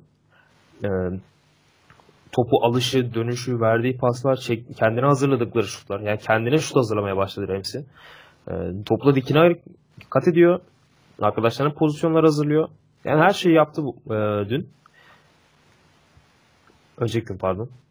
Ee, özellikle şimdi Mesut'a geleceğim. İlk yarıda çok silikti. Ee, dedik herhalde Mesut artık e, bu sene iflah, iflah olmayacak derken ikinci yarıda e, dedi artık ben bu maçı alayım. İyi üçgenlere girdiler. Değil mi? İyi- Dikkat de. İnanılmaz üçgenlere gider. Abi zaten e, kimin golüydü? Aubameyang'ın golü. Ne Mesut vurdu be? Acayip vurdu. O golün öncesine dikkat ettiyseniz Mesut Lacazette dikine çok güzel bir pas veriyor. Lacazette ayağının dışıyla dokunuyor Aubameyang'a. Aubameyang çekiyor. Acayip bir yere vuruyor. Ya bu üçlü ka- kağıt üstünde bakınca rakiplerin ayaklarının titremesini gerektiren bir üçlü. Şu ana kadar başaramadılar ama bence bu hafta e, Mesut'un kafasını verdiği bölümlerde öyle hücum aksiyonlarına girdiler ki e, sağ Mesut sağ kanada eklem dendiğinde de e, sağ kanatta bellerin hazırladığı bu pozisyonlar e, yine Lacazette'le hazırladıkları pozisyonlar e, üçgenler acayip bir seviyeye çıkardı Arsenal'in oyununu.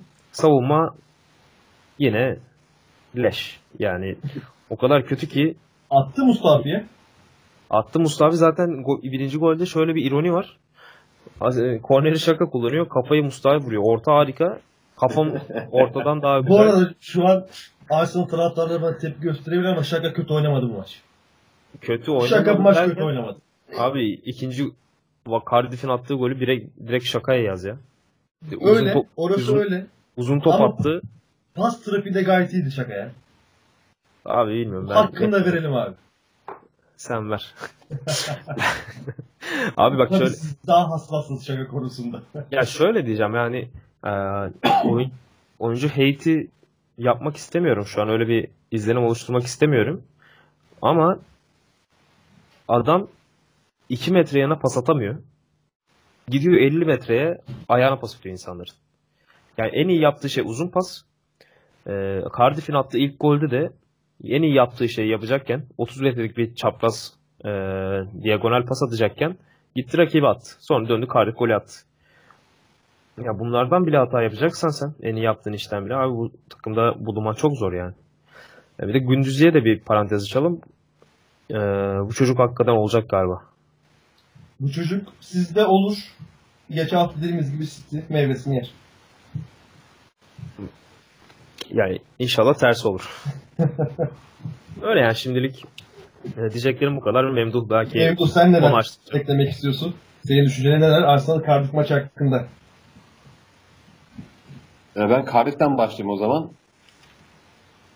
Tabii daha uzman Var. olduğun konular. Aynen. Cardiff geçen sene mesela benim Premier Lig'e çıkma adaylarımdan değildi. Öyle bir havası da yoktu lige başladıklarında.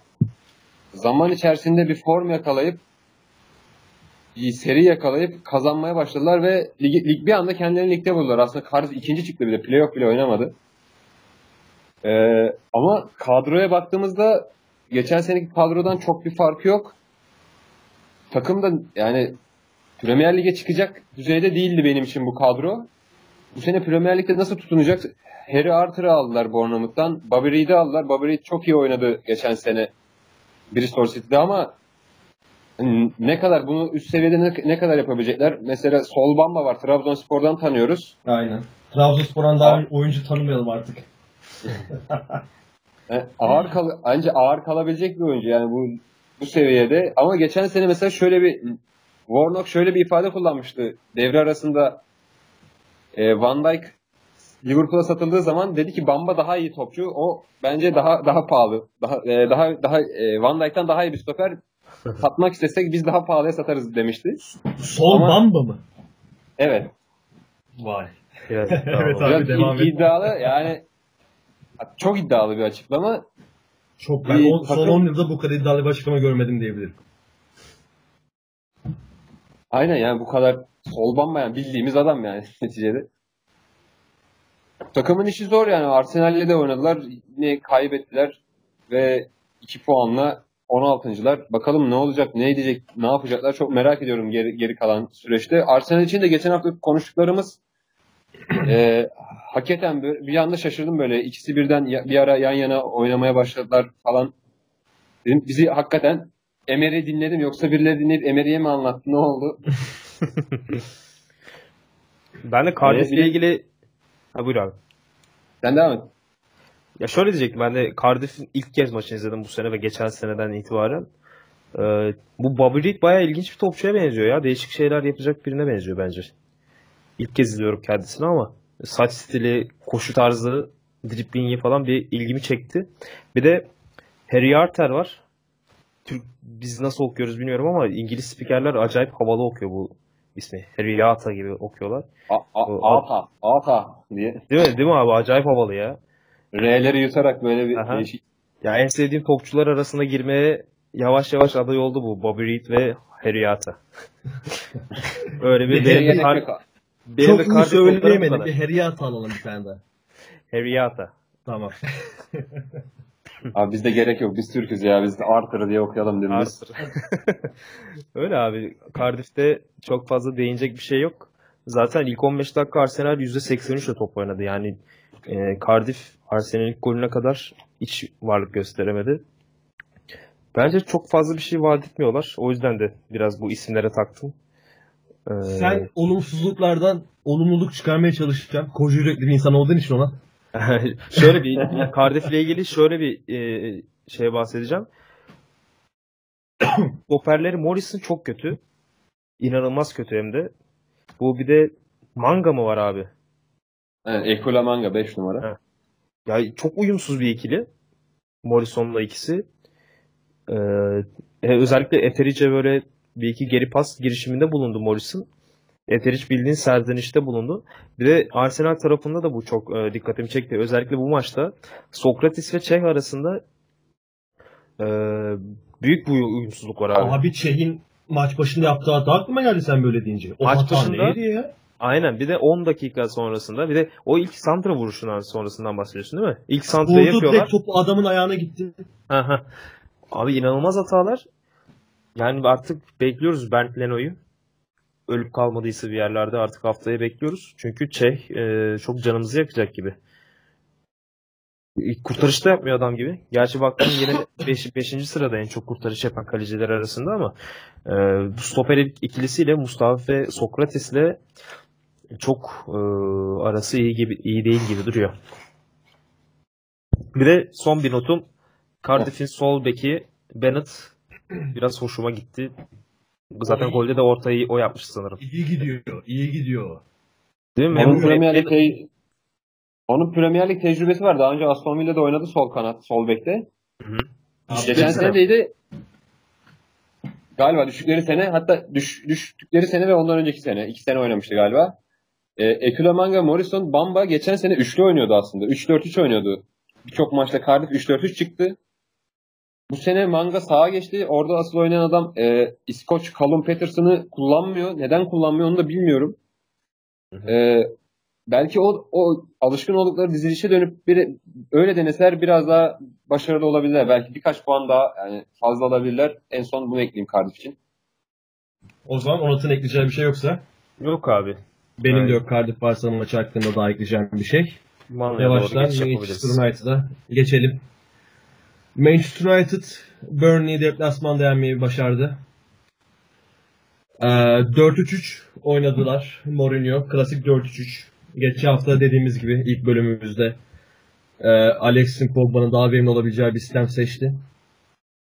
Luke Shaw performansına devam ediyor. Beni cidden beni çok şaşırttı bu oynadığı futbolla. Hatta ayın oyuncusu seçildi. Bugün Manchester United'da Luke Shaw.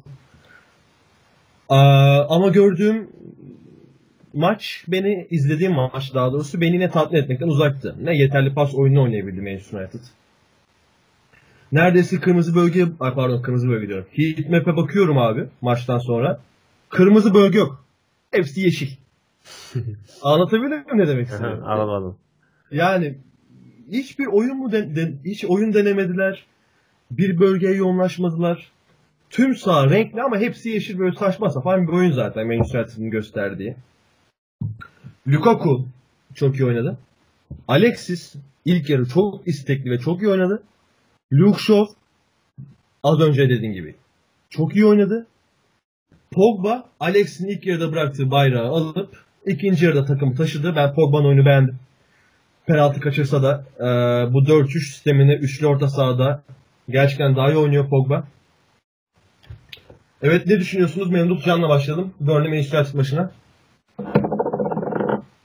Onlar e, geçen hafta konuştuklarımızda e, Mourinho da biraz duydu herhalde.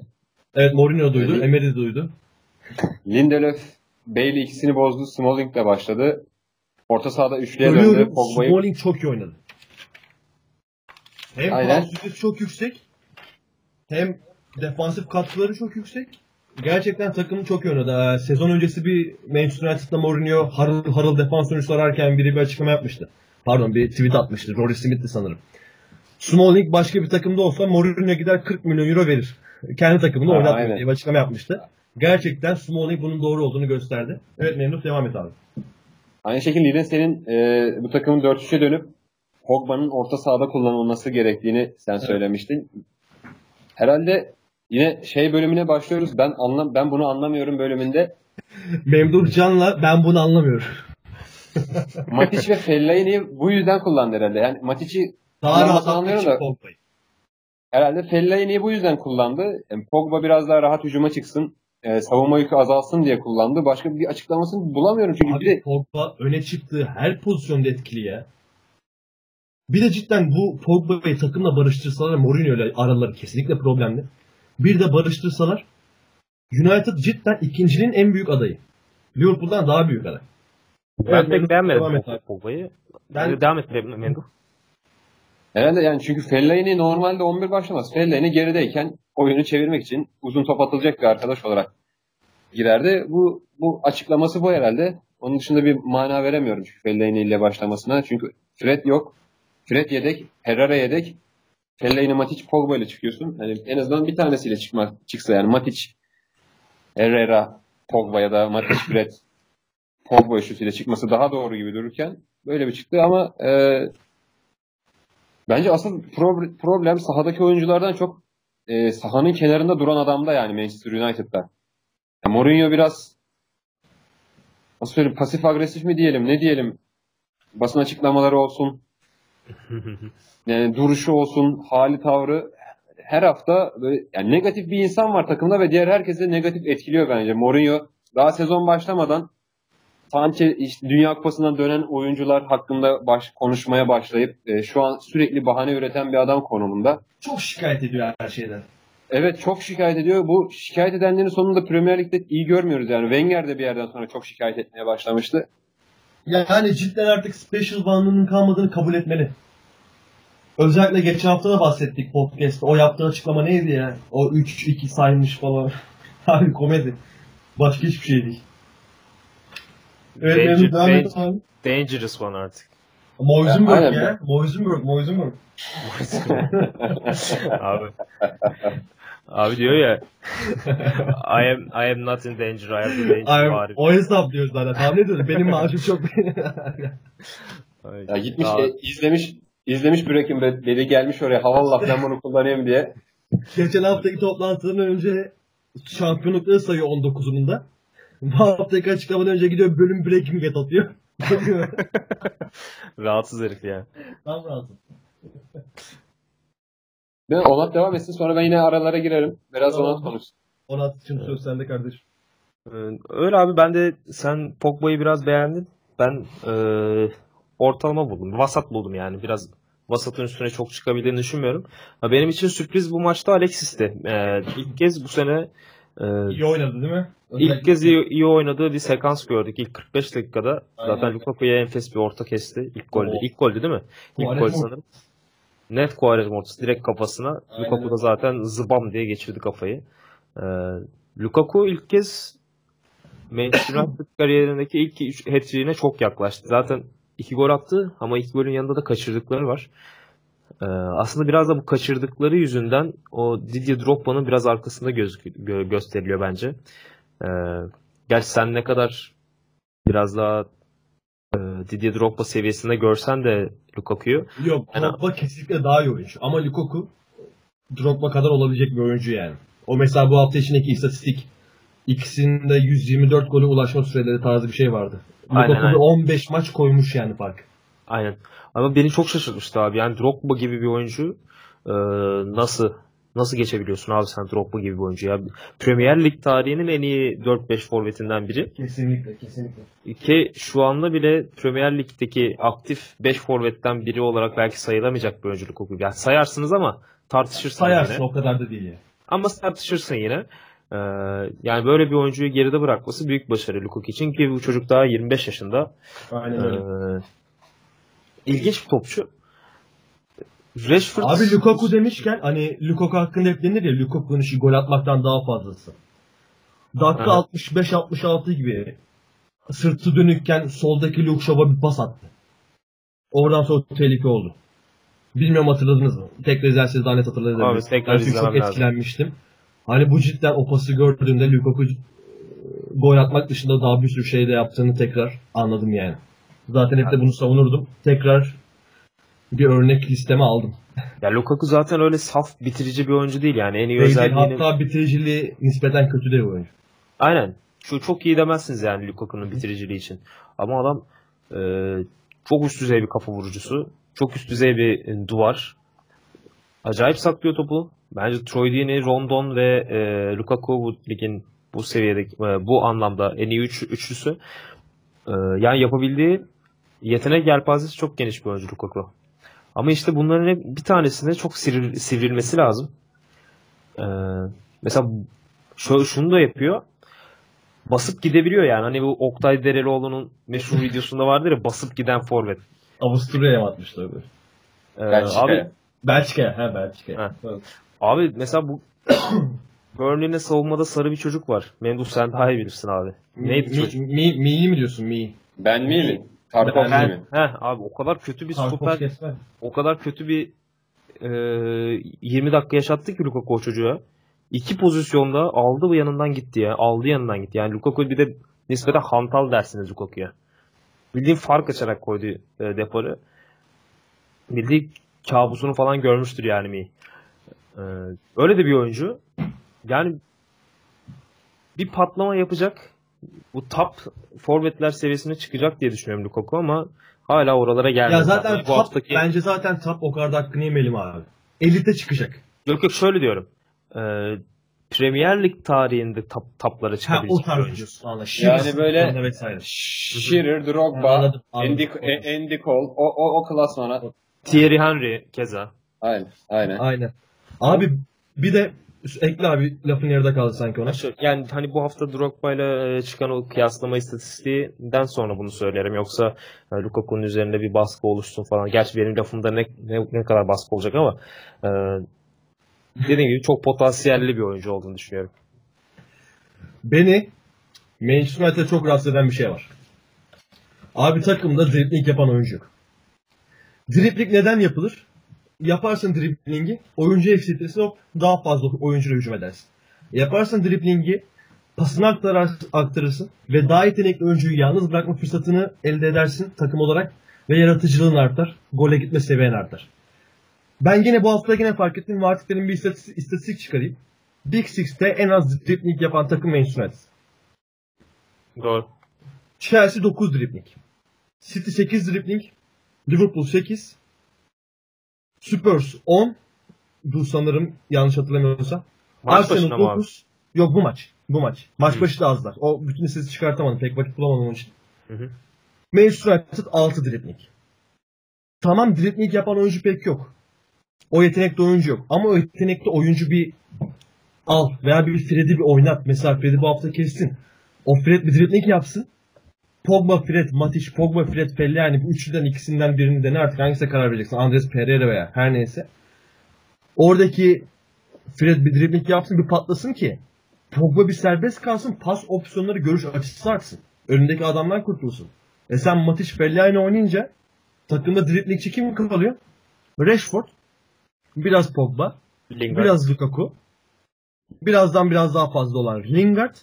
Bir de Antonio Valencia. Zaten Antonio Valencia 6 dribbling var galiba. Galiba değil 6 dribbling var. İkisini mi üçünü Antonio Valencia yapmış. City'ye, Şöyle- City'ye bakıyorsun. City 8 dribbling. Ama Sterling'in kayda geçen driblingi 1. Düşün yani bu adam çok dribbling yapmadı bu hafta. Ha, ne kadar aslında daha fazla potansiyelli. Futbolda dribbling çok önemli. Onun için de bir kadro mühendisliği gerekiyor. Ama orta sahada özellikle driblingçi adam olmayınca ki günümüz futboluna bakıyorsun en top seviye takımlarda hepsinin orta saha driblingçi futbolcu var. Hepsini şu an saymaya başlasak başlarız. Miami, Bayern Münih'ten tut, Real Madrid'den ondan tut, Paris Saint Germain'e. Manchester orta sahaya bakıyorum. Pogba yarım dribling, diğerleri sıfır dribling. Abi böyle olunca sen sadece yerden pas yapabiliyorsun. E, o, o, e, oy- oyunu oynayabilecek yetenekli ayakların da yok o, o kadar iyi pas yapabilen. Böyle olunca ne oluyor? Saçma sapan, ne olduğu belli olmayan bir oyun ortaya çıkıyor.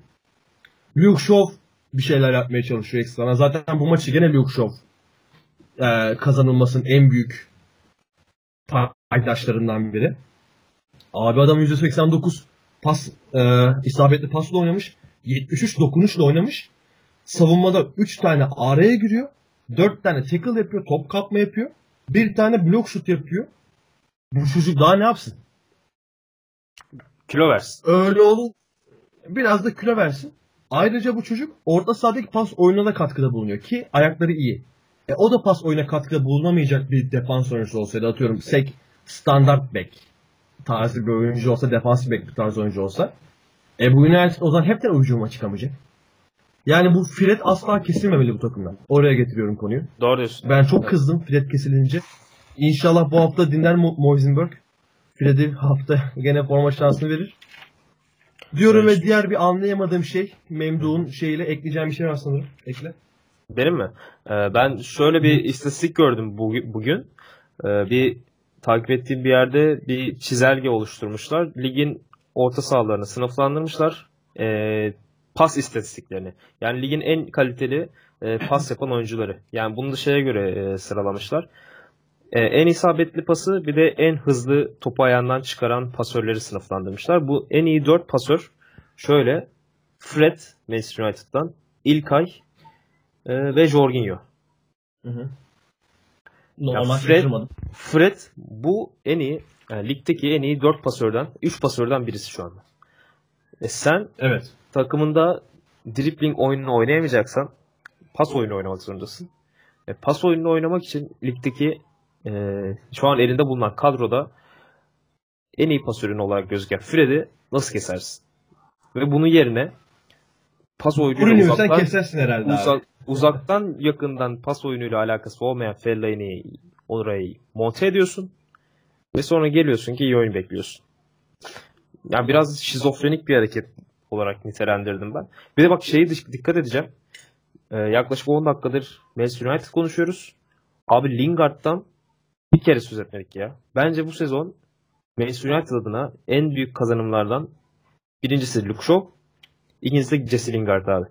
Lingard'ı destekleyecek bir şey diyeceğim. İlk 15 dakika net iki tane pozisyon yarattı. İki buçuk attı. Bir Hani o- var, bir kenardan var. Bir Hani o Sterling'in ürettiği, ya- yarattığı pozisyonlardan bahsediyoruz ya abi sağ çekip vurma. evet. Abi rakibi bacak arası atıp oluşturuyor pozisyonları. Yani Aynen. inanılmaz bir seviyeye çıktı ya Lingard. Müthiş özgüvenle oynuyor. Üstüne koymaya devam ediyor.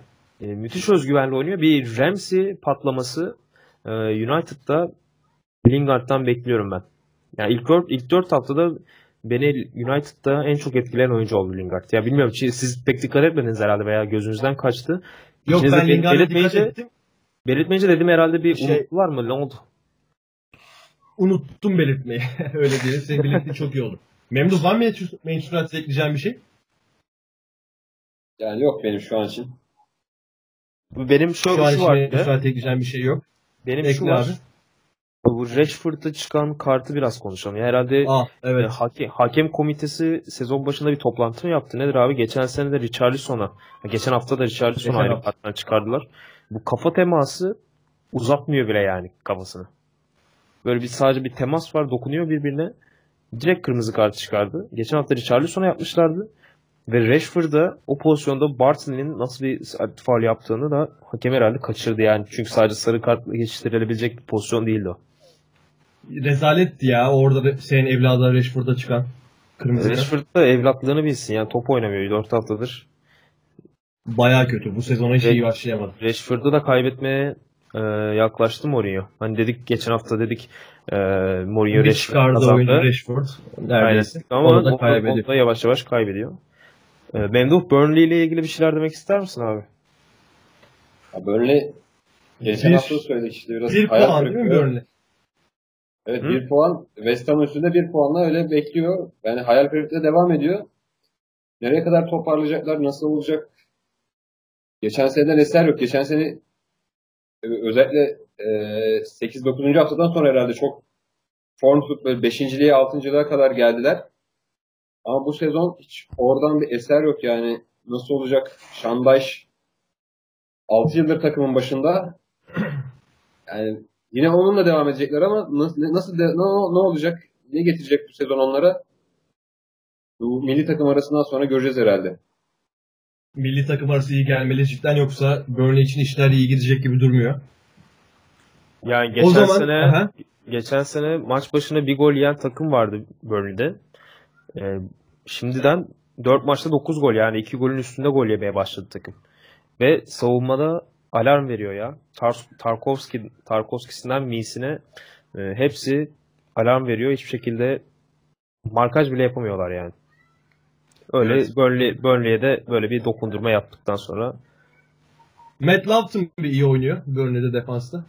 Onu severim. Onda bir kredisini vereyim dedim. iyi yapmışsın. Evet, e, dördüncü haftayı böyle geride bıraktık. Ee, Tottenham dışında Big Six'ten hiçbir takım puan kaybı yaşamadı. Tottenham deplasmana Westford'a yenildi. Şimdi e, Big Six kısmımızı kapatıp programda yine bir format olarak Big Six'in dışında kalan takımlar hakkında sor- sorular soracağız. Bu hafta iki sorum var. Ee, ilk sorum Big Six dışındaki takımlarda en iyi orta sahaya sahip olan takım hangisi? Ee, üç takım kısa nedenlerle e, söylerseniz çok mutlu olurum. Benim tercihlerim Leicester, Fulham ve Watford sırasıyla. Leicester'ın orta sahası yetenekli, mücadeleci, dirençli ve savunma yönden etkili. Fulham'ın orta sahası ee, Seri ve Angissa transferleriyle muazzam sınıf atladı. Ve fakir Silva'sı nickname'ine sahip Kearney de Montaigne ne ya? Adam Top Kearney çok iyi futbol oynuyor. Ve bir de Watford e, Dukureli, formda Will Hughes'lu e, Capoe Abi Capoe bu hafta bir savunma performansı var. 5 tackle, 6 ay 6 diyorum 6 interception 2 bloklanan şut o tarz bir orta saha. Dukure hem hücumda hem savunmada Hughes hem hücumda hem savunmada Roberto Pereira'da yeteneğin haddi hesabı yok. Pereira geçen sene düelloyu çevirdiler Zaha'yla. Geçen hafta Aynen pardon. öyle. Crystal Palace maçında. Ee, ikisi de soldan alıp alıp iyi, iyi işler yaptı. Aynen öyle. O yüzden benim Leicester, Fulham ve Watford olarak şekilleniyor. İlk Memduh'tan cevap alalım. 1, 2, 3 ve nedenlerle. Ee, benim de orta saha sıralama çok yok da Brighton'ın orta sahasını beğeniyorum ben. David Proper, Dale Stephens ve Pascal Gross üçlüsü. Kanatlarda da iyi oyuncular var. Özellikle Solly March ve Anthony Nocker. Yani birlikte oynayabiliyorlar. Birlikte hücum yapabiliyorlar. Üretebiliyorlar. Savunabiliyorlar. Bence güzel bir ikili. Yani Dale Stephens da kaptan zaten o takımın e, Premier Lig Premier Lig'e yükselirken de kaptanıydı. Şu anda da kaptanı. Öyle o açıdan onu beğeniyorum. Onun dışında Wol Wolves'in orta sahası yani Joao Matinho ve e, neydi diğer arkadaşın ismi neydi? Oto'yu mu diyorsun? Yok. E, Neves, Neves mi diyorsun acaba? Neves. Neves. Ben Ruben ne Neves. Neves. Aynen. Yani bence çok üst düzey bir ikililer.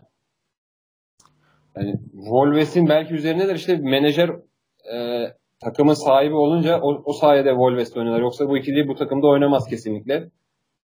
Ee, yani onları beğeniyorum.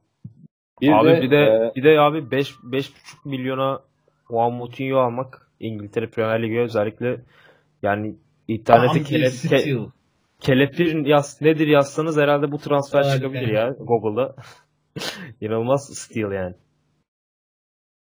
Bir de Fulham'ın orta sahasını ben de beğeniyorum seninle birlikte. Yani orada Kearney takımı Premier Lig'e çıkaran playoff'ta final, finalde golü o atmıştı. Bu sene de güçlendirdiler takımı. Seri ve Angista'yla. Onlar da yani yeni çıkan bir takım için mükemmel, muazzam bir orta saha yani. Ona senin cevapları. Ee, Ben de böyle sıralama yapmıyorum ama e, lig sıralamasına doğru lig sıralaması gibi verirsem Watford, Leicester ve Everton diyeceğim. Hı hı. E, Watford'u sen zaten saydın. Capué, Doucouré e, gibi o bir orta saha tandemine sahipler. Capué e, lige Tottenham'a gelmişti değil mi ilk yanılmıyorsam? İlk Evet, evet. İlk, gelmişti. ilk, ilk. Tottenham'daydı. Toulouse'dan, Toulouse'dan gelmişti sanırım. Umutlulukla takım arkadaşlarıydı galiba bir de o zamanlar hatırladığım kadarıyla. Yanlış hatırlıyor da olabilirim. Ee, büyük potansiyelle gelmişti. Onu pek gösteremedi ama bu sene yine bir e, performansını bir iki seviye yukarı çıkarttığını söyleyebiliriz. Zaten Dukure'den bahsetmeye gerek yok. Ee, ya ada basınında şöyle geçiyor. Top 6 dışındaki en yetenekli oyuncu diye geçiyor Dukure'nin adı. İlk duyduğumda acayip şaşırmıştım. Ya Allah Allah falan demiştim de şöyle düşününce hakikaten yine çok yetenekli ayaklar var ama Dukure'nin yaptığı işler e, özellikle geçen hafta yaptığı asist bence yılın asisti olmaya aday. E, Pereira'yı falan da bu orta sahaya eklemlendirebilirsek e, ki çok eklemlendiğini görüyoruz. Hatta bazen sol bek bile oynuyor bu adam. Roberto Pereira. E, çok yaratıcı, hücumda bitirici e, ve pas oyununda da etkili bir oyuncu. E, Watford'un bu seneki çıkışında bu üçlü e, büyük paya sahip. Şeyi unuttum. Gelius. Aynen. yani Hughes'u unuttum. O da zaten belirttiniz, demin belirttiniz. Ee, milli Hı. takıma da seçildi Southgate tarafından. Leicester'da da James Madison, e, Ndidi, Adrian Silva, e, Mendy, Mendy oynamış değil mi bu hafta? Yok Mendy 3 haftadır oynuyor zaten. Ne, Tamam, ne doğru. pas Mendy. Doğru doğru doğru. Tamam. Doğru. Ee, özellikle Madison'ın bu hafta e, Leicester'ı çıkardığı seviye inanılmaz bir yerde. Yani şu an yani ligde o noktada oynayan performans olarak en iyi 10 oyuncudan biri bence. Ee, podcast'ın başında dediğin gibi yani sağ ayaklımı sol ayaklımı çözemedim adamı. Çok yetenekli abi. Ya abi so- sağla çekip solla vuruyor, solla çekip sağla vuruyor, Sağla sol, vuruyor. sol, solla dripling yapıyor, sağla dripling Sağlı yapıyor, dedik. solla Bizim, araba Göztep, satıyor. bizim Göztepe'deki Halil gibi. aynen öyle. Aynen öyle. O da çok iyi oyuncu ya. Onun bir hakkını verelim kıza. Müthiş ben çok beğeniyorum Halil'i. Ya inşallah iyi yerlere gelir o da. Ee, İnşallah.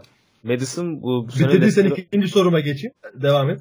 Everton kaldı işte. Everton'da da e, Tom Davis ve Sigurdsson eksenli bir e, şeyim var. Orta saha kurgusu. Orta saha kurgusu. Sigurdsson bu sene e, geçen sene Rooney ile beraber e, performansı dibe vurmuştu adeta. Yani hatta herkes bas bas bağırıyordu artık bunlar birlikte oynamasın. Yani çünkü hatta Allardyce bir ara bir hafta Rooney'i bir hafta Sigurdsson oynatmaya başlamıştı. Ee, Everton'ın o saçmalamaya başladığı dönemlerde gelenin geçenin 3-4 attığı e, bir takıma evrilmişlerdi. Richarlison'u da bu orta sahaya e, yaz- yazdığımızı düşünürsek Everton e, bu top 6 dışındaki orta sahalarda bence zirveye doğru çıkıyor. Ha bir de yedekte de saymadığım Schneiderlin var. E, daha o da Aynen. kendi performansını e, zirveye çıkaramadı ama e, Manu'ya yüksek bir meblağa gelmişti sanırım. Evet. O paranın O da performans yakalarsa Everton orta sahası çok daha iyi olur deyip son bir dakikamızda giriyoruz. İkinci ve son sorum. Big Six dışındaki en iyi forvet oyuncusu kim? Çok kısa cevap alıyorum. Benim cevabım Mitrovic. Çok e, güncel bir cevap oldu ama bence e, bunun Ben cevabı çok da Mitrovic'i tartış- önceden de beğeniyorum abi. Ben yeni, yeni Mitrovic'lerden değilim. Beni bilirsin. Ha, yok yok tamam saygı duyuyorum ama bence bu sorunun cevabı sana da yakıştıramanın Jamie Vardy. Çok da tartışmaya açık olduğu düşünmüyorum. Yani şu an aklıma çok da gelmedi ama e, Jamie Vardy ya net bir şekilde. Ward diyorsun Memdu sen. Benim bazı yerlerde kullanıcı adım bile Jamie Wardy. Yani daha ne olsun benim için. O zaman ben Mitrovic deyip bütün tepkileri üstüme alayım. Wardy'yi de çok severim. Onat da demin söyledi yakıştıramadığını zaten belirtti. Arkadaşlar ağzına sağlık. Eyvallah beyler. Teşekkürler katıldığınız için. Hafta milli takım arasından sonra tekrar beraber olacağız 3. bölümümüzde. O zaman haftaya görüşmek üzere. İki hafta sonra görüşmek üzere. Haftaya değil. İki hafta sonra görüşmek üzere. Kendinize Görüşmek bakın. üzere. Popüler kültür, spor içerik sitesi. Hepinizi bekleriz. Görüşmek Hoşça kalın. üzere. Hoşçakalın. Hoşçakalın.